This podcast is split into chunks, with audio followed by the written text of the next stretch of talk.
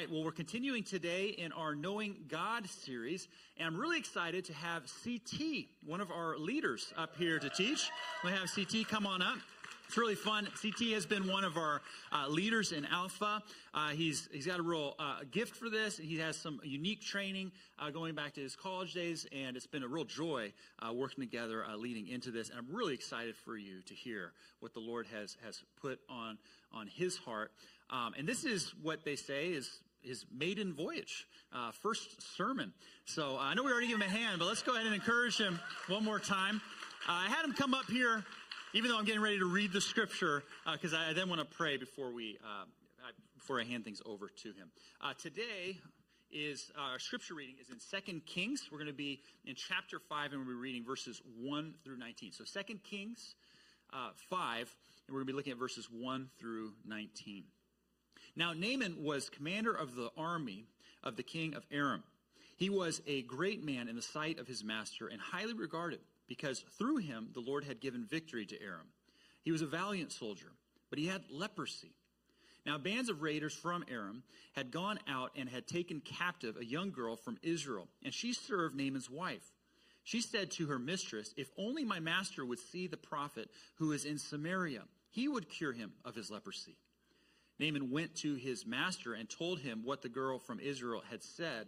"By all means go," the king of Aram replied. "I will send a letter to the king of Israel." So Naaman left, taking with him ten shekels of silver, six thousand shekels of gold, and ten sets of clothing. The letter that he took to the king of Israel read, "With this letter I am sending my servant Naaman to you so that you may cure him of his leprosy."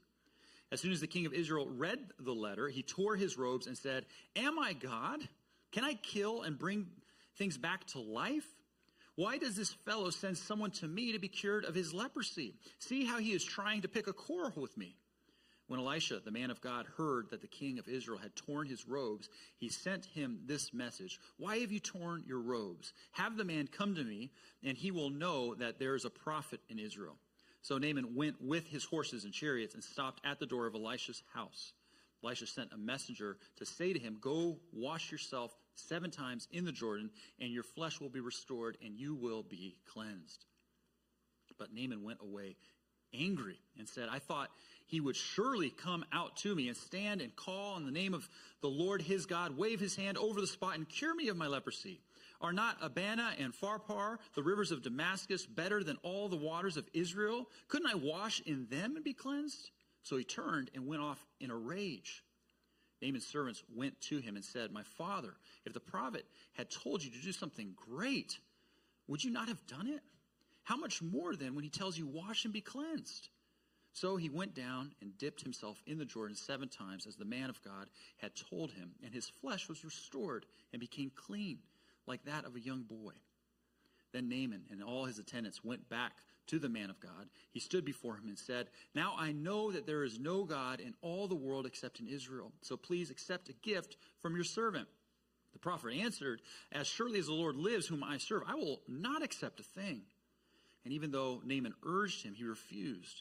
"If you will not," said Naaman, "please let your servant be given as much earth as a pair of mules can carry, for your servant will never again make burnt offerings and sacrifices to any other God but the Lord. But may the Lord forgive your servant for this one thing: when the master, when my master enters the temple of Rimmon to bow down, and he is leaning on my arm, and I have, I have to bow there also. When I bow down in the temple of Rimmon, may the Lord forgive your servant for this. Go in peace," Elisha said. Let's pray as we, let's pray as we uh, get into God's word together. Father, thank you so much for your word. Uh, thank you so much for, for your servant, uh, C T, as he's been preparing for this, studying it, and uh, really been in prayer over it. I pray that you would fill him with your spirit now, that you would speak through him, bless him and his family. But I pray that uh, this would be a time where not only you would speak through him and encourage him, but as you speak through him, you would encourage and speak to each of us here today as we want to hear from you. I pray this in Jesus' name. Amen.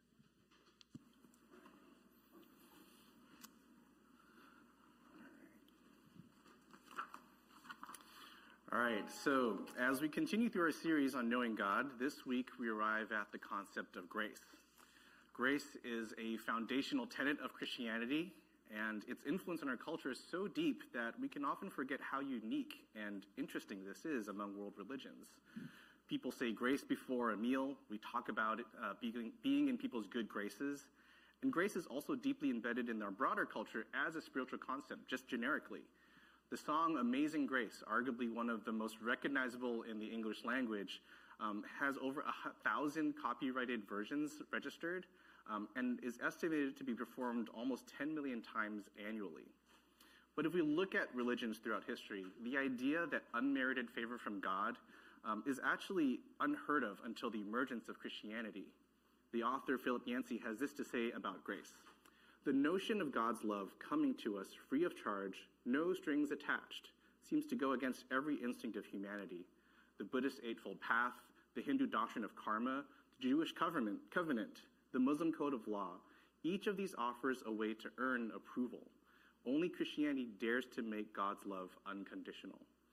So I was pretty excited when we landed on today's passage. It comes to us uh, from the book of uh, Second Kings, and it's about Naaman, an army general from the kingdom of Aram, which is better known to us today as the country of Syria.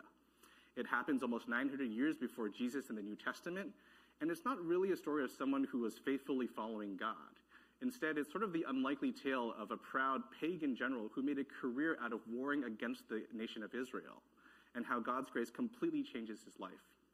This unexpected backdrop provides a pretty nice way for us to really study God's grace. And I hope after spending some time today, we get to really understand and have a better appreciation for the breadth and depth of God's grace, and ultimately how we should be responding. But first, let's briefly recap the story that we just heard. So we meet Naaman.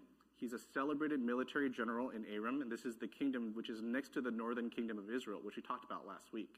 He's noted for winning multiple victories over the Israelites for the kingdom of Aram, but also for the fact that he suffers from leprosy, an incurable uh, and serious skin disease. A Jewish servant girl that was part of his household that his group had captured from a war previously decides to tell Naaman about the prophet Elisha. This Elisha guy is famous for his ability to perform miracles, including healings. Maybe he can do something about his leprosy. So Naaman sets his, gets his king uh, to write a referral letter and asks to take a huge entourage with him to Israel to seek out this Elijah person. Now, Aram and Israel are sworn enemies at this point. And so at first, the king of Israel mistakes this request um, for a pretense for war because it's seemingly a supernatural request. Luckily, Elisha steps in and asks Naaman to come to him. Through a messenger, he tells Naaman that in order to be healed, he needs to bathe in the river Jordan seven times. Now, Naaman is already feeling a little bit slighted because Elisha didn't actually receive him in person. And so when he gets this sort of random, nonsensical set of instructions, he's pretty pissed. In fact, he's ready to storm off in a rage. But at the last minute, one of his servants takes, talks him out of it, suggesting that, hey, you're already here, you came all this way, let's just give this a try. And so he does what he's told, relents, and is immediately healed. And at that moment, he realizes that the God of Israel is the real deal.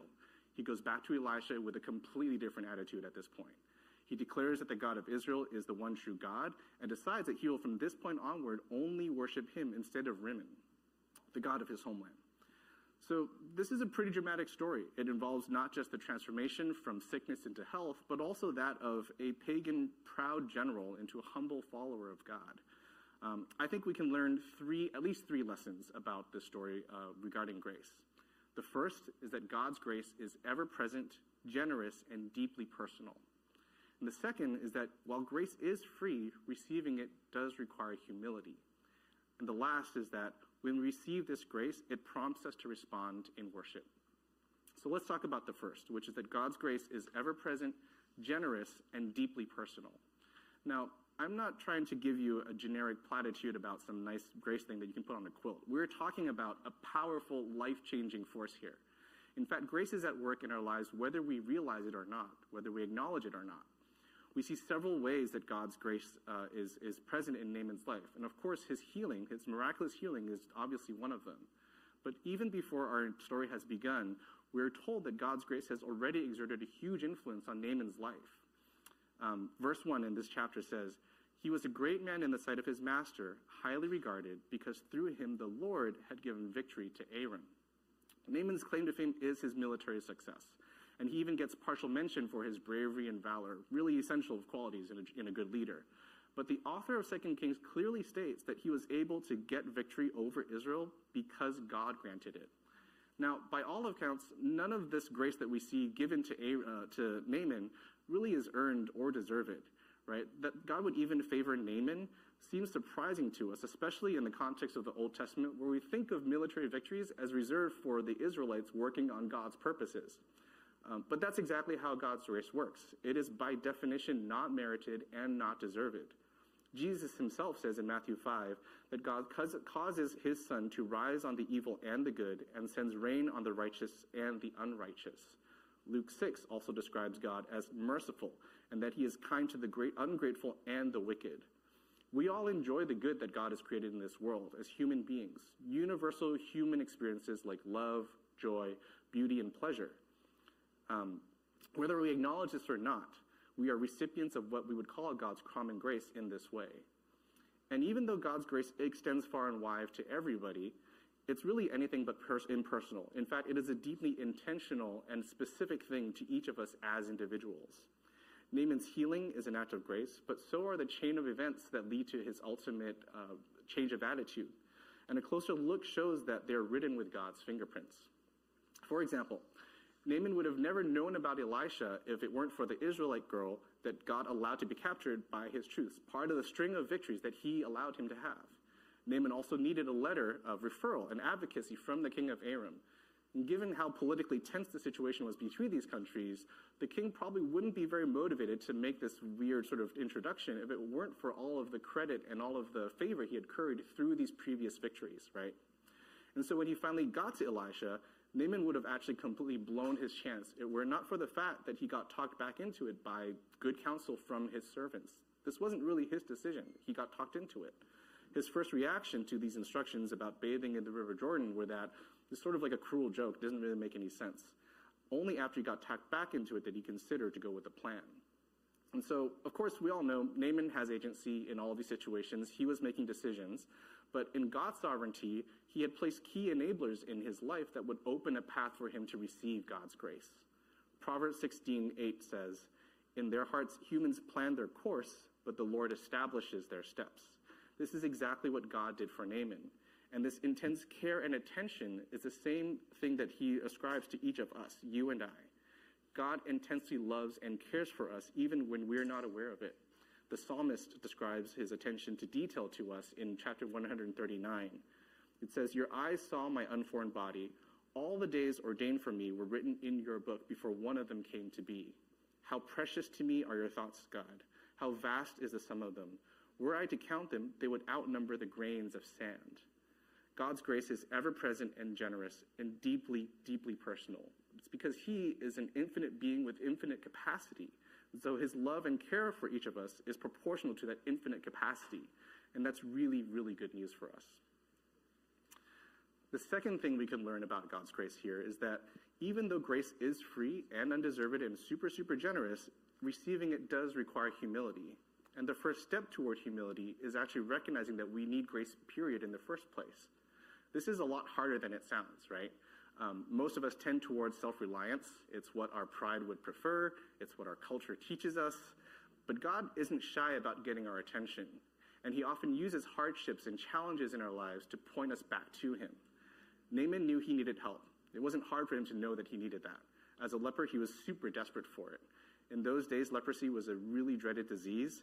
It was highly transmissible, without a cure, and it was so feared that lepers were cast out of regular society and forced to live in leper colonies in total isolation from the rest of the world. It was also common superstition at the time that if you were sick, it was probably because something that you did that God was punishing you for, and so lepers were thought to have done something bad, or maybe their families had done something bad. And so all things considered, Naaman actually had it pretty good. He is noble and was allowed to participate in civic life, obviously, and he kept his position as a general despite his sickness. Still, though, leprosy must have been a pretty constant source of embarrassment for him, maybe of shame even. It was definitely a blemish on what would otherwise be considered a pretty privileged life. Imagine just how much Naaman would have just wanted to be healed, how huge that would be for him. I mean, what price would you pay for being able to be released from an incurable chronic condition that burdened every aspect of every day of your life? Naaman's desperation reminds me of a time in my own life about seven years ago. Uh, at the time, Eileen and I were married for about five years, and I, by that point, had been trying on and off to have children for over three. Our plan had was, was really to just take it easy because life was busy enough as it was. She was in the middle of residency. I was constantly traveling for work, so it didn't make sen- sense to put too much pressure on ourselves. But we were really wondering, you know, it's been three years now, why is nothing really happening? Now, I have a complicated medical history, which was nagging at the back of our minds as maybe that was a factor, and so we decided to run some tests just to be safe. And as it turns out, the results of those tests came back and confirmed our worst fears. So, rewinding just a little bit more, when I was in high school, I had Hodgkin's disease. It's a type of cancer uh, or lymphoma that occurs in the immune system. And the chemotherapy and radiation that I received for that were risk factors that could affect fertility later in life. And it turns out that that was definitely the case for me. I still remember sitting on the couch in our living room in San Francisco, um, just holding Eileen and crying as I read through the detailed notes that I had taken from the doctor's office visit earlier that day. Having children was something that we really longed for. It was part of the future that we had envisioned together, even when we were dating. And I had no idea how hard that news would hit me or would hit us until that day. And we were totally devastated. Like many of you, we are achievement-driven people, right? Most of our life milestones were arrived at by setting goals, putting in the work, and sort of reaping the results. But in this particular situation, we felt completely helpless, just like Naaman. Now, I can't claim to have a neat, pat answer as to why God allows suffering and pain in our lives. But one of the purposes that we do know of that God uses it for is to remind us of our need for him. C S Lewis writes that the purpose of pain and suffering is to act like a megaphone that God uses to rouse a deaf world, as he puts it. Pain can't be ignored because it insists on being tended to. It sensitizes us to our physical needs and, most importantly, our spiritual ones. John Piper is a really popular American preacher, and he has this analogy in one of his sermons on a similar topic, not exactly the same, but I find it to be super, super helpful visual for how God uses suffering to reveal hidden sin in our lives. I'm going to paraphrase it a little bit. It sort of goes like this. Imagine your life is a pond or a lagoon. The water is still and clear, uh, totally pristine looking. But if something stirs the water and creates turbulence in it, the silt and sediment that's normally resting at the bottom of that water can get kicked up and muddies the water. The dirt and impurities were always there, right? But you couldn't notice it until there was turbulence in the water and gets agitated. In the same way, when life is smooth sailing, we feel like we're doing just fine. We can, we can often mistake that circumstantial evidence that we're doing fine as proof that we're in control, that we're self-sufficient, and we can even start to believe that we're good, like good with a capital G, good. And that we're entitled to what we have because we've earned it. But remember that first point we discussed, right? God's grace is generous and undeserved. It's deeply personal. He loves us and cares for us. It's not by chance that we have these blessings in our lives. But that grace in our lives is not a reliable indicator of our moral standing. In fact, where we stand morally becomes super, super clear when we stand face-to-face with God. Last week, Pastor David spoke to us about this holiness, how he is beyond being beyond us, and that when we stand face-to-face with it, our unholiness becomes painfully obvious and laid bare, even for professional holy people like Isaiah or Elisha. Now, the problem is that most of us aren't usually meditating on God's holiness on a daily basis when we're logging on at work, checking our bank accounts, or hanging out with friends. Uh, you know, really, most of the time, we're, in fact, obsessively comparing ourselves with the people around us, consciously or not. And when you're grading heavily on a curve, right, looking at other people as opposed to God, even forty out of one hundred can get you a B plus on a test. So the purpose of suffering, right, as we see with Naaman, and I learned in my fertility journey, is that God uses it to grab our attention. He's stirring the waters of our hearts, showing us how much dirt is actually inside of us that we just thought wasn't there in the first place. And when that happens, we realize we're actually not that great. We're not so in control. And if we can humble ourselves to recognize it, we realize that our desperate need for grace is there. Wherever you are in your life, the invitation here is the same, which is to ask God to search your heart and to show you where you're in need of grace.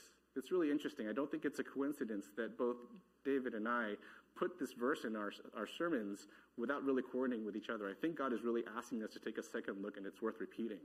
Psalm one thirty-nine says, "Search me, God, and know my heart. Test me and know my anxious thoughts. See if there's any offensive way in me and lead me in the way everlasting. Maybe the thing God wants to reveal to your attention is an arena of family or relationships. It might be that touchy subject that is a lightning rod for conflict with your partner or your spouse, um, something you've been stubbornly digging your heels on. If you're like me, you've been married for a while, you already have a list of five of those things that pops into your mind as soon as I say that, right? Um, or maybe it has to do with work. Let's face it, right? Workaholism and idolizing success is basically the official religion of Silicon Valley. I myself have struggled with worshiping at this particular altar on and off my entire life. I recently quit my V P title job uh, at a fast-growing public company to spend some time focusing on family and reassessing what my next steps were. My boss and my coworkers all gave me huge congratulations for making such a brave and mature decision, but the truth is I probably should have quit that job long ago. Um, it was just so unsustainable and really not great for family. But I hung on to it really too long because it was just so good for my career.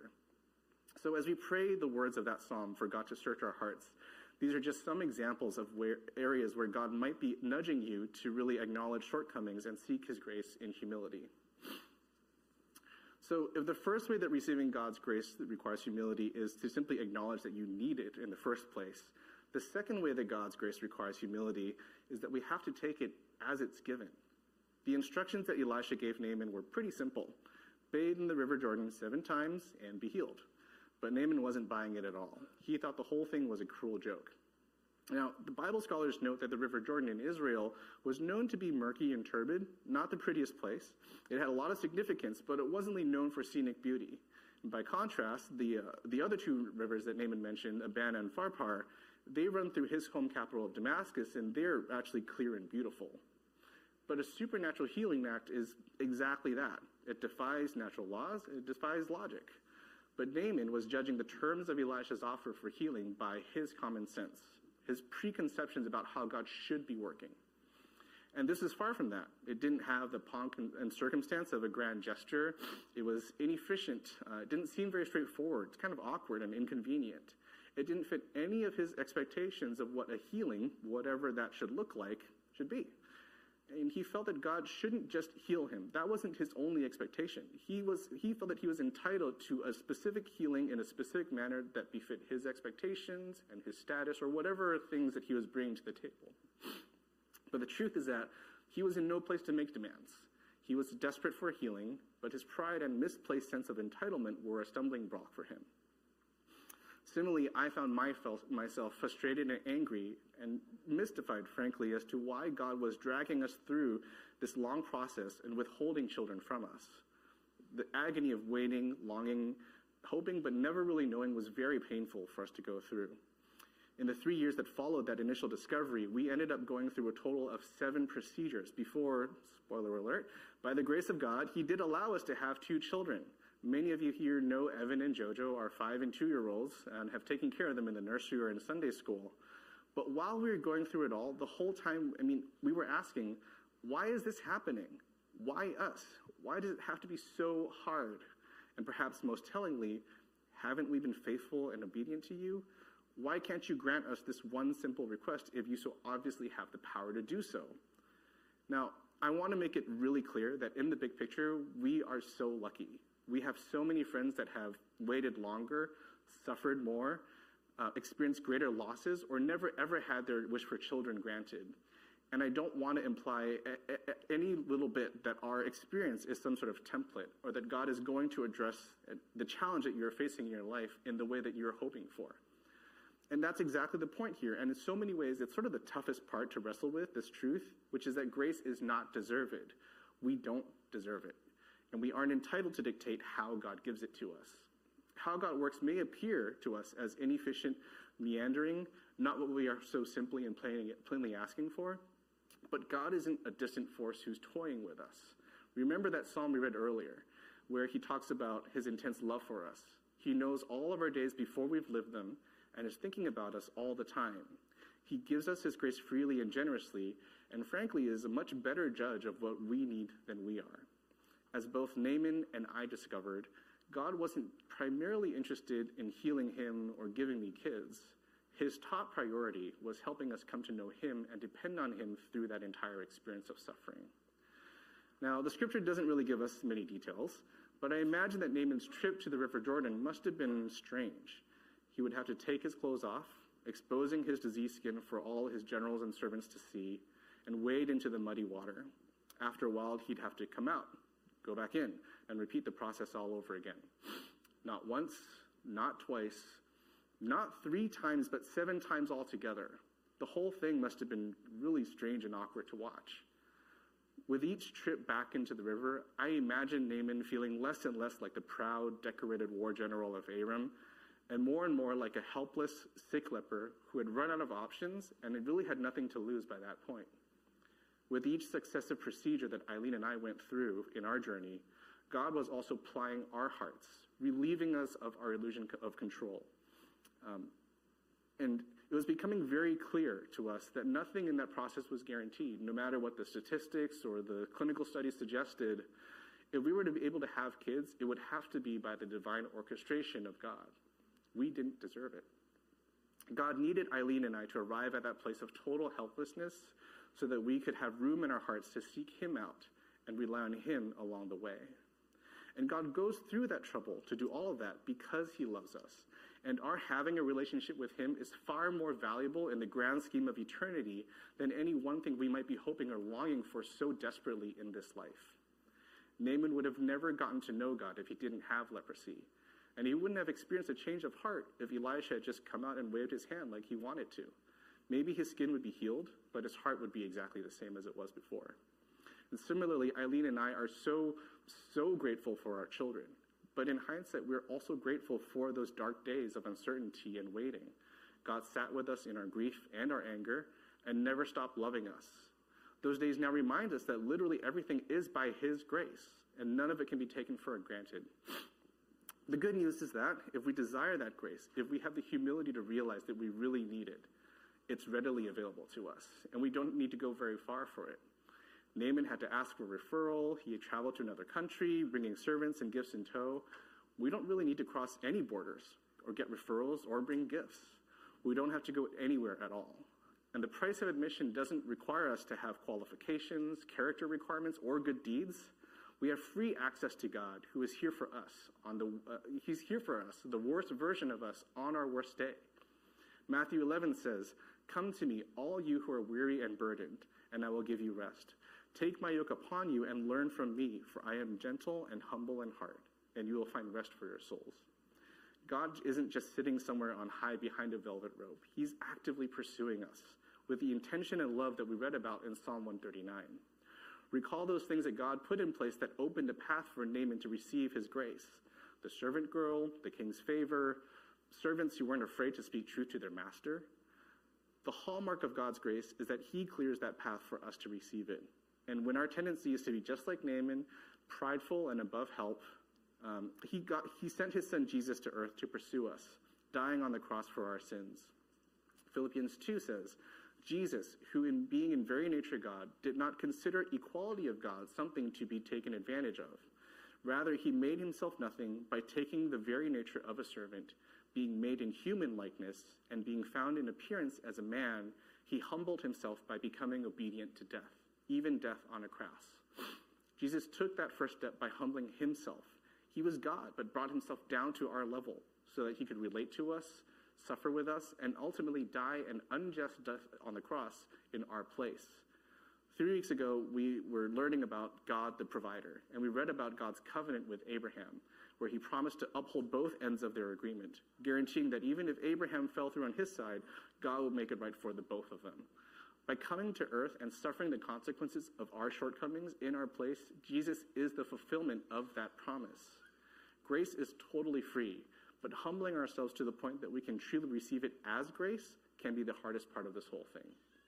The beauty of the gospel, though, is that Jesus set that example of humility for us. Again, our default setting is to be proud like Naaman, afraid to look bad, wanting to be in control, and resistant to doing anything wrong, or to admitting that we've done wrong. But God's grace invites us to humble ourselves and submit to it by receiving a free gift. Ephesians two says, "For by grace you have been saved through faith, and then not of yourselves, it is the gift of God, lest anyone should boast." Receiving God's grace requires humility, but when we do that, we gain the freedom from being able to rely, uh, from not having to rely on ourselves and our striving. We gain the gift of knowing God, and by leaning on His grace and drawing from His strength, um, we don't have to use our endless striving to accomplish what we need to in our lives. So finally, Naaman's example shows us that the proper response to receiving grace is worship. When we humble ourselves to receive His grace, He gets the full credit, and that's really what worship is all about. As soon as Naaman realizes that he is healed, he immediately goes back to Elisha. He understands the weight of what's just happened and declares, "Now I know that there is no God in all of the world except Israel." He understands that God uh, that Elisha serves doesn't just deserve credit for healing, but that God is greater, truer, and more worthy of worship than any other one. And this understanding prompts him to worship. He asks Elijah for soil from Israel so he can take it back to uh, Aram and worship God from there on Israel's soil, which is sort of the con- uh, the, uh, the custom of the time. And he went from being a proud and arrogant general to uh, who looked down on Elisha and his God to having total humility and deference instead. When we give up our pride to receive grace, our worship response gives Him glory. Or said in a different way in First Corinthians, "Let the one who boasts, boast in the Lord." Worshipping God also means that we should clear space in our hearts for Him that otherwise might be occupied by other things. And in the Bible, those other things are called idols. Jesus famously said in His Sermon uh, on the Mount in Matthew six that no one can serve two masters. Either you will hate the one and love the other, or you'll be devoted to the one and despise the other. The question for us is this: who, or rather what, do we worship today instead of God? David Foster Wallace was a celebrated writer and novelist, and he wrote the following, which I find really compelling because he was not a religious person, he was not a Christian, he was simply an agnostic, and he says this: "In the day-to-day trenches of adult life, there's actually no such thing as atheism. There's no such thing as not worshiping. Everybody worships. The only choice we get is what to worship, and an outstanding reason for choosing some sort of God to worship is that pretty much anything else you worship will eat you alive. If you worship money and things, if they are what you, where you have real meaning in life, then you will never have enough. Worship your own body and beauty and sexual allure, and you will always feel ugly. Worship power, and you will feel weak and ap- afraid, and you will need ever more power over others to keep that fear at bay. Worship your intellect, being seen as smart, and you will end up feeling stupid, a fraud, always on the verge of being found out, and so on."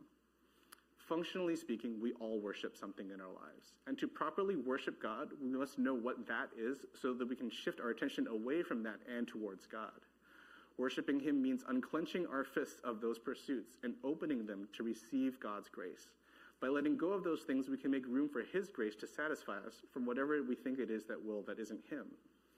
Paul encourages us in Romans twelve, in view of God's mercy, to offer our bodies as a living sacrifice, holy and pleasing to God, as our true and proper worship. God has done all the work here by freely giving us His grace. All that's left for us to do is to respond in gratitude and worship. And we do this not because we're driven by some misplaced sense of religious obligation, but in response to the freedom and joy that we have by receiving and living in His grace. So in closing, God is actively pursuing us, eager to know Him, uh, for us to eagerly know Him and receive His generous and free gift of grace. Is there a source of suffering or hardship that you wish to bring to Him? As we pray for God to search our hearts, like we said in Psalm one thirty-nine, is there an area of your life where you sense a need for God's grace but have been trying to hack it yourself? God is inviting you to let go and to humbly lay that burden at His feet so that you can receive His grace instead. For those of you who might not identify as followers of Jesus, I invite you to really consider that. For those of us who identify as followers of Christ, are we allowing the pressures and demands of life distract us from His grace? Are those things causing us to regress back into a mindset, a mode of self-striving that we're so used to, forgetting that God's grace has done that work for us? Are we allowing old idols to regain control and attention of our lives? And if that's the case, let's lift our eyes again, humble ourselves, and hold tighter for God's grace, responding in worship of Him. Let's pray. Um, Heavenly Father, just thank you so much for the story of Naaman. Thank you that while you're holy and just and powerful, um, you're also gracious and loving and pursuing us all constantly, even when we aren't aware of it. Thank you for pursuing us even when we are resistant against it and above pride, uh, prideful and above help like Naaman was. Um, we ask that you search our hearts and show us areas in our lives that we are in need of your grace, and help us to have that openness and humility to receive it, and in doing so be able to uh, let go of our own efforts and find peace and rest in your grace. Um, I also want to say a particular prayer for those of us today who might be struggling with health-related issues like Naaman was, or their physical or mental health, um, and including those who are still wanting and hoping to have children, but may have been waiting a long time. We ask for healing and restoration, and in this season of waiting, more importantly, that through that suffering, you would draw near to them, so that even in that suffering and uncertainty, your love and care would be tangible and real. Um, Father, we are grateful for the abundance and generosity of your grace. Help us to receive it, to treasure it, and to be able to draw satisfaction from it above all things. In your name we pray.